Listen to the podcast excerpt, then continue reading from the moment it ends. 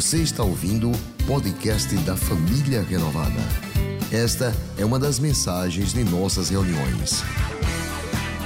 Se você não quer perder nada sobre o que acontece por aqui, siga @iprenovada nas redes sociais. É a primeira reunião de aliança com Deus. E nós precisamos dar o tom de como vai ser esse ano. Precisamos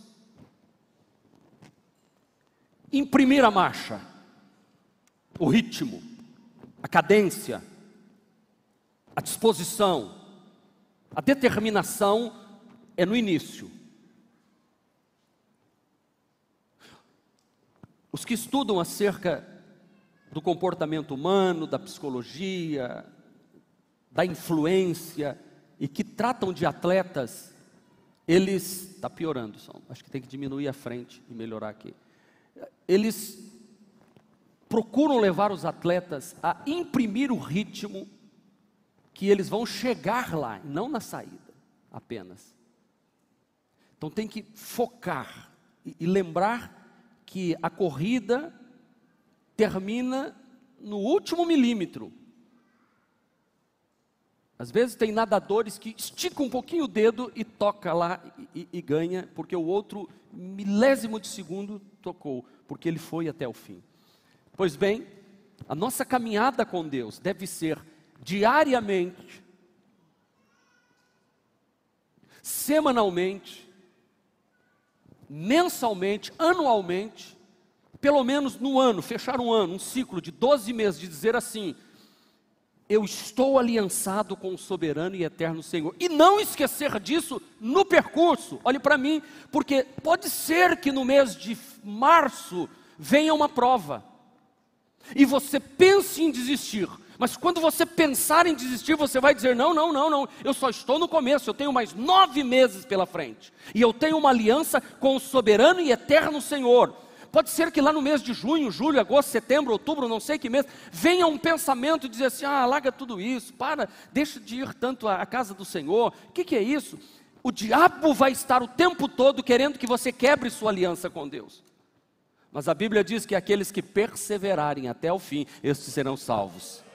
Então eu já quero ver hoje nossa reunião de aliança com Deus, segundo domingo de janeiro, e eu já estou olhando para o segundo domingo de dezembro. Faz assim, ó, segundo domingo de dezembro. Veja, veja você, lá, lá, lá em 12 de, em, em segunda semana de dezembro, mas aqui, você vê lá por causa do mês, mas você vai estar aqui, olhando para trás e dizendo assim: em janeiro eu fiz uma aliança com o soberano e eterno Senhor. E eu estou hoje aqui louvando o nome dele. Eu estou bem dizendo porque ele me guardou, me protegeu e eu cheguei até aqui. Este é o espírito dessa nossa reunião de hoje. Eu quero ler com você Daniel 2, 20 e 22. Eu quero estar na companhia de homens como Daniel, que diz assim: Louvado seja o nome de Deus para todos sempre. Repitam. A sabedoria e o poder a ele pertencem. Ele muda as épocas e as estações. Destrona reis e os estabelece. Dá sabedoria aos sábios e conhecimento aos que sabem discernir. Revela coisas profundas e ocultas. Conhece o que jaz nas trevas e a luz habita com ele. Amém. Daniel é o apocalipse do Velho Testamento. Daniel fala das últimas coisas. E todos os livros da Bíblia que falam das últimas coisas fala que nós devemos louvar ao soberano, louvar ao poderoso, louvar o criador, louvar o sustentador, louvar ao mantenedor. Veja Apocalipse capítulo 4, versículo 1. Diz assim: leiam comigo, todos juntos agora.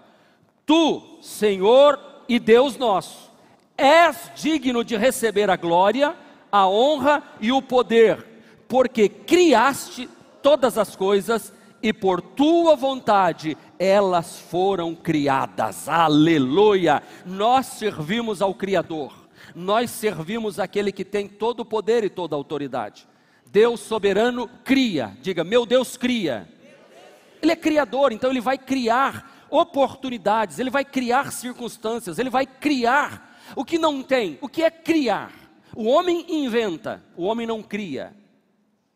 Quem cria é do nada trazer à existência algo. Quando Deus diz haja luz, não existia nenhuma matéria-prima para a luz. Quando Deus disse haja os mares, não havia matéria-prima, Ele criou.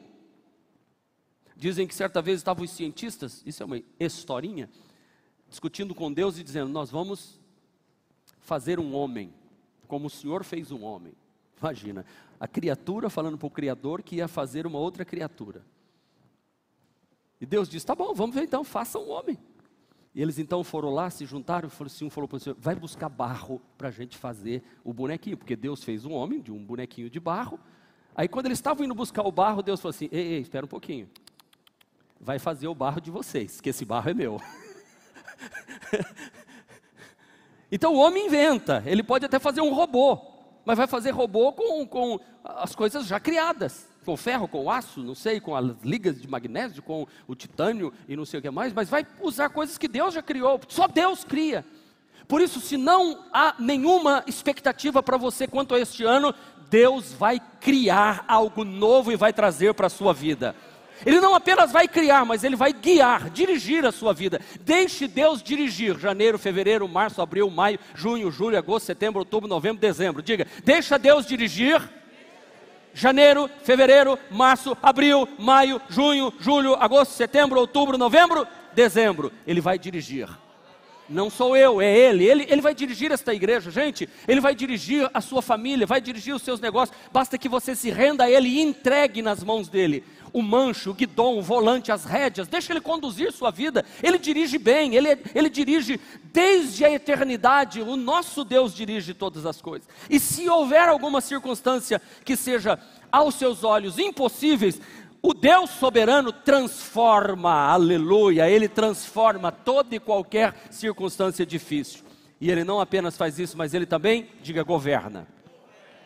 Então, Deus definitivamente interfere eu vou repetir: Deus definitivamente interfere, ordena, Deus age neste mundo, neste planeta. Quem não crê na intervenção de Deus aqui na terra não crê em Deus. Porque essa história de achar que existe um Deus, mas ele não liga para a gente, é melhor não ter Deus. Que imagina você dizer, não, eu tenho pai, tem pai, tem mãe, tem mãe. E cadê? Não, eles não ligam para mim, não sabem, nem sabem que eu existo, nem eu sei se eles existem, mas eu tenho pai. Não, não, não. Então é melhor não ter. Diga que você não tem. Então, se você tem um Deus, você precisa acreditar que Ele cria, que Ele dirige, que Ele transforma e que Ele governa. Ele ordena, Ele causa, Ele permite, Ele faz as coisas acontecer. Por isso, Salmo 93, versículos 1 e 2 diz: O Senhor reina, vestiu-se de majestade, vestiu-se o Senhor e armou-se de poder. O mundo está firme e não se abalará o teu trono está firme desde quando? Desde a antiguidade. Tu existes desde a eternidade. Quem é este? É o soberano com quem eu tenho uma aliança. Com quem você tem uma aliança? Aquele que vive e reina, é o que tem um trono firmado desde a antiguidade. Ele existe desde a eternidade. Ele está vestido de majestade. Ele armou-se do seu poder. O mundo está firme, não se abala, porque o meu Deus está no controle. O meu mundo, o mundo da existência do Marco, não vai se abalar, porque o Senhor está no controle de todas as coisas. É isso que eu devo crer. O Salmo 95, verso 3 diz: Pois o Senhor é grande Deus, o grande rei acima de todos os deuses. Quem é o seu Deus? Quem é o seu Deus? Ele é grande, ele está acima de qualquer outro Deus com letra minúscula, tá? Porque não existe outro Deus. Tem gente que diz assim: não, tem o Deus que é grande e os outros deuses menores. Não, não, não. Só tem um Deus. Como também eu preciso dizer para você: o diabo não é o, o, o inverso de Deus. O diabo é um anjo caído. Não existe o lado, sabe, é Deus e ponto. Tem gente que pensa assim: não, tem Deus e tem o diabo, né, pastor? Não, não, tem Deus. O diabo não é nada. Alguém já brincou, falou assim: o diabo é um, um titiquinha do mosquitinho menorzinho do mundo na orla do vestido de Deus. É, nem isso, nem, nem isso, nem isso, que Deus não pode ter nenhuma titiquinha na orla do vestido dele. Não, é lá no anjo lá, que, entendeu? Eu, só que só para você ter ideia de que a sua vida não está sendo guiada, governada, dirigida pelo inimigo, pelo poder das trevas, pelo mal, você está sendo guiado pelo Todo-Poderoso. Aleluia, aleluia.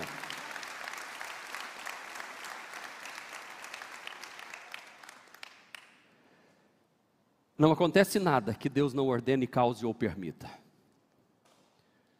E talvez você não perceba, querido, mas nós estamos constantemente envolvidos em intervenções divinas na nossa vida. É que a gente não percebe. É uma mão que ampara, é uma resposta que chega, é um socorro bem presente na angústia. Você não tem ideia, mesmo quando você ignora, você diz, ah, isso aí foi obra do acaso. Não foi obra do acaso, foi a mão de Deus. Você vai saber durante este ano que tudo aquilo que as pessoas falam, mas que sorte! Meu Deus, mas que sorte eu tive agora. Não, não, não, mude assim. Mas meu Deus, como Deus agiu na minha vida agora. Sempre. Ele é aquele que está todo o tempo, todas as formas, Deus está intervindo. Aqui nesta igreja, cada dia a gente vê um milagre.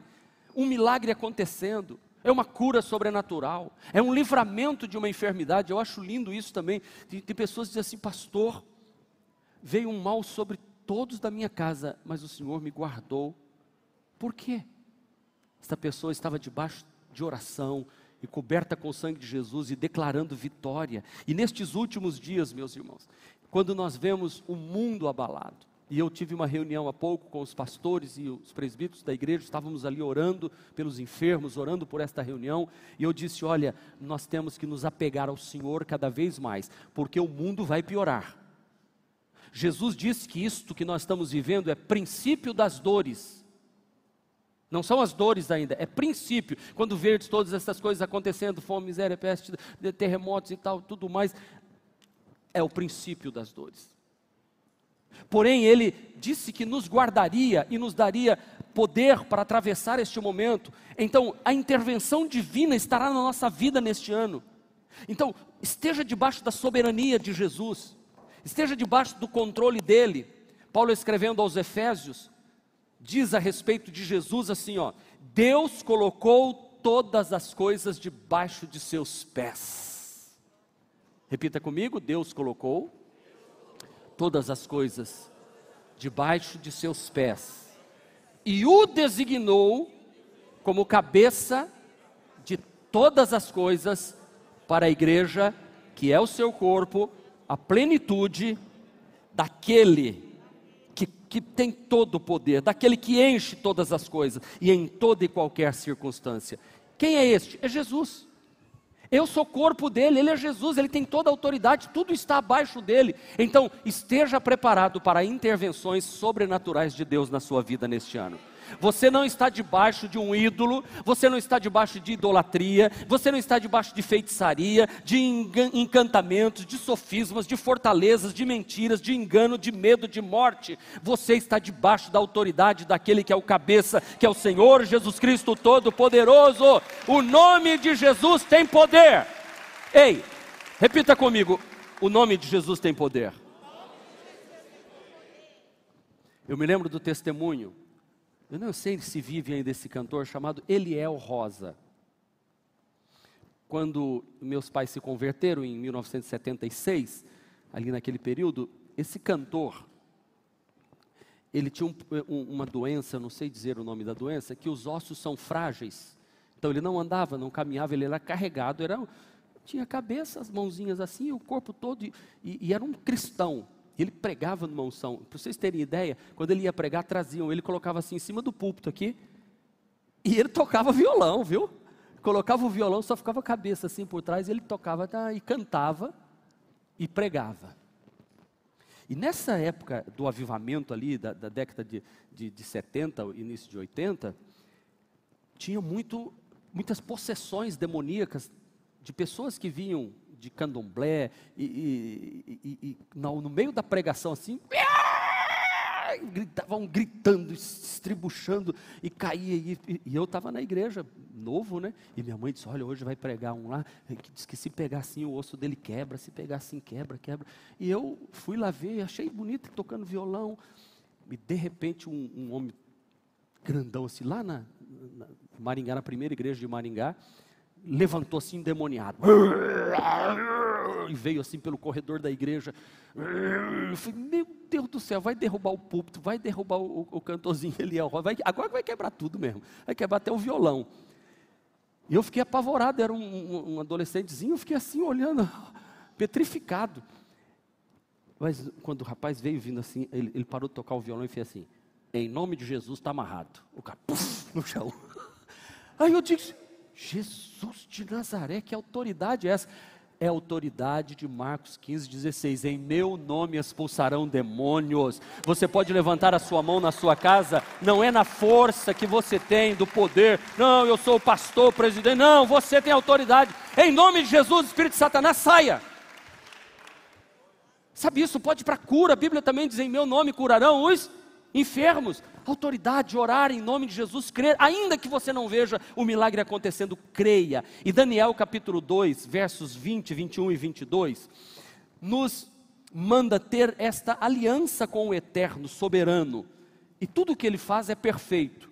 Então, nós rendemos ao seu nome todo louvor todo louvor, porque cremos que estamos servindo ao Eterno, porque cremos que estamos servindo ao Soberano, porque cremos que estamos servindo ao Todo-Poderoso, nós rendemos ao Seu nome todo louvor. Por que, que essa igreja é tão visitada? Quem está aqui hoje pela primeira vez? Levante a mão. Deixa eu fazer. Ali a família de Porto Velho, tem mais umas 5, 6, 7 pessoas.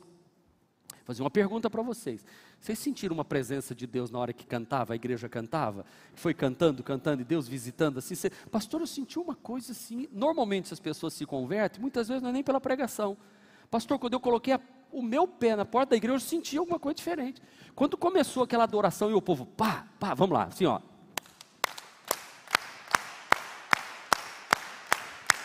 Tem uns que não bate palma não, mas é, é muito difícil bater palma, né? É difícil. Vamos lá. Ó, Vamos dar uma pausa. Quem tem mão aqui? Levanta a mão. Jesus, tira a mão desses que não levantaram, que eles não precisam. Estão dizendo que não tem mão. Tira a mão. Vamos bater uma palminha agora? Vamos lá? Peraí, peraí. Viu como melhorou? Gente, nós não podemos ser crentes que só vai no medo. Esse é o grande segredo de servir ao soberano Senhor. Eu não sirvo ao soberano Senhor porque eu estou com medo que o diabo vai arrancar minha mão. Presta atenção, Deus falou isso comigo quando eu estava numa assembleia geral. Estava meio cansado lá, aquela assembleia é, de, de, de, pastores, e teve um momento do louvor. E eu estava ali assim, sabe, o povo cantando, eu ali. Aí de repente eu vi um pastor, inclusive faleceu agora há poucos dias. Ele não, não tinha mão, ele tinha só o bracinho aqui, e ele batia a palma assim, ó cantando, obra santa do Espírito, essa causa é tão... E ele olhou para mim e eu assim com a minha mãozinha para baixo aqui, como vento impetuoso, como fogo abrasador, estamos sobre terra E o outro do meu lado olhou e começou também, esse aí, muito amor. E o pastor João Lima, João Lima, lembrei o nome dele. Pode pesquisar lá, pastor é, é, João Peixoto Lima. Vai ver a foto dele lá. E ele ali, ó, abraçado. Falei, Jesus de Nazaré. Querido, adore ao Senhor com tudo que você tem, com tudo que você. Quando você chegar num culto, não chegue no culto assim, é mais um culto, deixa eu cruzar minha perninha aqui, vou assistir. Não, nós estamos aqui rendendo ao seu nome todo. Louvado seja o nome de Deus para todos sempre. A sabedoria e o poder lhe pertence. Estas palmas são para ele. A sabedoria e o poder a ele pertencem. É isso que Daniel olhou lá na Babilônia e acreditou: eu vou louvar a Deus para todo sempre, porque a sabedoria e o poder a ele pertence. É isso que nós estamos fazendo hoje, aliança com Deus. aliança com Deus desta igreja está baseado em Ezequias, lá no capítulo 29 de 2 de Crônicas. Ezequias começou a reinar com 25 anos de idade e reinou 29 anos. Morreu jovem, para aquela época, um idoso, 54 anos. Um idoso. Para hoje, um menino. Não é, pessoal? Sim ou não? É. Ezequias chamou o povo de Israel e disse assim: Nós estamos na miséria, com 25 anos de idade. Ele diz assim: Nossos pais foram infiéis, fizeram o que o Senhor, o nosso Deus, reprova e abandonaram, desviaram o rosto do local da habitação do Senhor, do templo, e deram-lhe as costas. Também fecharam as portas dos pórticos e apagaram a lâmpada, não queimaram incensos, nem apresentaram holocaustos no santuário para o Deus de Israel. Por isso, a ira do Senhor caiu sobre Judá e sobre Jerusalém, e ele fez deles objeto de espanto e zombaria. Verso 9. Por isso os nossos pais caíram à espada, e os nossos filhos e nossas filhas e nossas mulheres foram levadas cativas, escravas, prisioneiras. Verso 10. Agora, pois, estou resolvido a fazer uma aliança com Deus. E fez Ezequias uma aliança com o Deus de Israel, e a bênção de Deus veio sobre o seu povo. Queridos, é isso que eu estou ministrando aqui hoje. Tenha uma aliança com Deus, com o soberano. Segundo, nós estamos aliançados com o soberano e eterno Senhor, porque nós confiamos na Sua intervenção em nossa história. Olha o que Daniel diz. Ele muda as épocas e as estações. Ele destrona reis e os estabelece. O pastor Jeter pregou há poucos dias sobre na vida de Daniel. Daniel participou de cinco reinos lá na Babilônia. E ele participou do funeral de pelo menos três reis.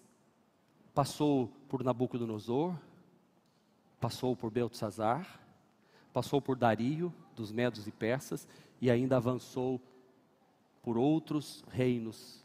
E Daniel, e ele no poder sempre ali, sempre Daniel. Pode ver, Daniel ele está ali participando, ele é chamado para interpretar sonhos. Por isso que ele fala aqui, vocês vão ler daqui a pouco, é Deus quem dá sabedoria para interpretar os sonhos e tudo mais, inteligência para você ver coisas que outros não veem. Deus intervém na história. Nós podemos pensar que este mundo é como uma locomotiva descarrilada. Nós podemos imaginar que é como um avião que está caindo, mas deixa eu dizer para você: não, não, não, não. Existe um Deus que tem poder e o poder dele se manifesta através da igreja. Se lá fora não dão oportunidade para ele, mesmo assim ele tem poder lá o poder dele aqui dentro terá toda a liberdade para se estabelecer sobre as nossas vidas. Nós confiamos na intervenção, na, na história, ele está conosco. Tudo que Deus faz é bom. Tudo que Deus faz é, diga ao seu irmão, tudo que Deus faz é bom. Deixa eu terminar a história do Ezequias. Ele resolveu fazer uma aliança com Deus. O capítulo 31 de 2 Crônicas, não tem aí no esboço, diz que o rei contribuía para a casa de Deus das suas fazendas, e todo o povo começou a trazer os dízimos para a casa do Senhor. E diz assim: Assim se divulgou essa ordem em Israel. Deram com generosidade o melhor do trigo, o melhor do vinho, o melhor do óleo, o melhor do mel e tudo o que o campo produzia. Trouxeram o dízimo de tudo. Era uma grande quantidade. Diga aleluia. Era uma grande, repita comigo, e era uma grande quantidade. Os habitantes de Israel e de Judá, que viviam nas cidades de Judá, também levaram os dízimos de todos os seus rebanhos e das coisas sagradas dedicadas ao Senhor, o seu Deus, ajuntando-as em montões, em pilhas na casa de Deus. Começaram a fazer isso no terceiro mês. E terminaram no sétimo mês.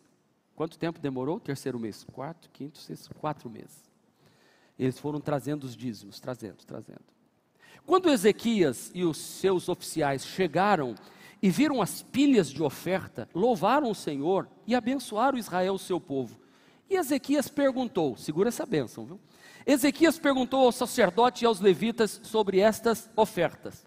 O sumo sacerdote Azarias, da família de Zadok, respondeu: Desde que o povo começou a trazer suas contribuições ao templo do Senhor, temos tido suficiente para comer e ainda tem sobrado muito. Segura. Pois o Senhor tem abençoado o seu povo e esta é a grande quantidade do que está sobrando.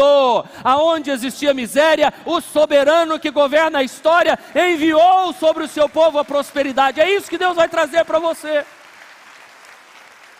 Eu tomo posse desta palavra para a minha vida pessoal, não só como pastor, porque eu quero ser e sou pastor de uma igreja próspera. Eu sou pastor de gente próspera. Eu sou pastor de gente fiel.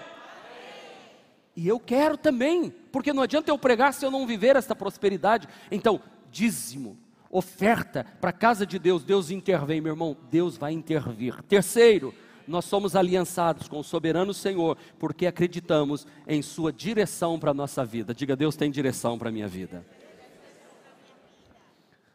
Alguns andam perdidos, sem saber para onde vão, aliás, não sabem nem de onde vêm. É como aquele senhor de uma certa nacionalidade, que eu não vou dizer qual é, entrou num prédio, a porta do elevador se abriu, o ascensorista perguntou: O senhor vai para qual andar? Ah, pois, pois, eu já estou no prédio errado, então qualquer, pré, qualquer andar serve. Pois, pois. Ora, se eu não sei para onde vou, qualquer direção serve. Se o marinheiro não sabe a que porto quer chegar, qualquer vento, sul, norte, leste, oeste, está bom. Ele não sabe para onde vai, mas nós não, nós sabemos, nós temos direção segura para a nossa vida. Dá sabedoria aos sábios e conhecimento aos que sabem discernir. Deus vai dar discernimento para você saber. Fecha esse negócio, não fecho. Caso, não caso. Eu vou por aqui, vou por ali, faço isso, faço aquilo. Deus dá sabedoria e conhecimento aos que sabem discernir. Deus vai dar a você esta capacidade, meu irmão, de entrar no caminho certo, guiando e dirigindo a sua vida de forma especial especial. Aleluia. Quarto, nós esperamos por sua revelação em nosso amanhã. Ó, amanhã é fevereiro, março, abril, maio, junho, julho, agosto, setembro, outubro, novembro, dezembro. Nós esperamos. Revela coisas profundas e ocultas. Conhece o que jaz nas trevas e a luz habita com ele. Conhece o que jaz nas trevas é o seguinte: Deus sabe o que vai acontecer amanhã. Você pode ir para o escuro, Deus está vendo. É o que eu sempre digo aqui: a história da sua vida não está acontecendo num canto escuro do planeta Terra. Os olhos de Deus estão sobre você. Ele está olhando lá na frente. E eu posso, aqui, mudar certas coisas lá na frente, aqui. Porque as decisões que eu tomo hoje influenciam o meu amanhã. Aí você pode ir até para a física quântica, que até o que está lá na frente você pode mudar, até o que está lá atrás você pode mudar, dependendo das decisões que você toma antes, hoje, agora, neste momento. E você reprograma a sua mente, você reprograma a sua maneira de ser. Deus assumindo o controle de tudo. Porque Paulo diz assim: outrora vocês eram trevas. Eu andava em trevas, você andava em trevas. Mas agora, vocês são luz no Senhor. Vivam como filhos da luz. Vivam sabendo para onde vocês estão indo. Vivam olhando para frente. Então, neste novo ano, meu irmão, vamos viver louvando ao Senhor. Vamos viver na fé. Vamos vamos viver na direção e na revelação do céu para a nossa vida. Vamos repetir junto neste novo ano. Nós vamos viver no louvor, na fé, na direção e na revelação do céu. Amém. Aliançados com o Pai, com o Filho, com o Espírito Santo. Este foi mais um podcast da Igreja Presbiteriana Renovada de Aracaju. Favorite e compartilhe essa mensagem com outras pessoas.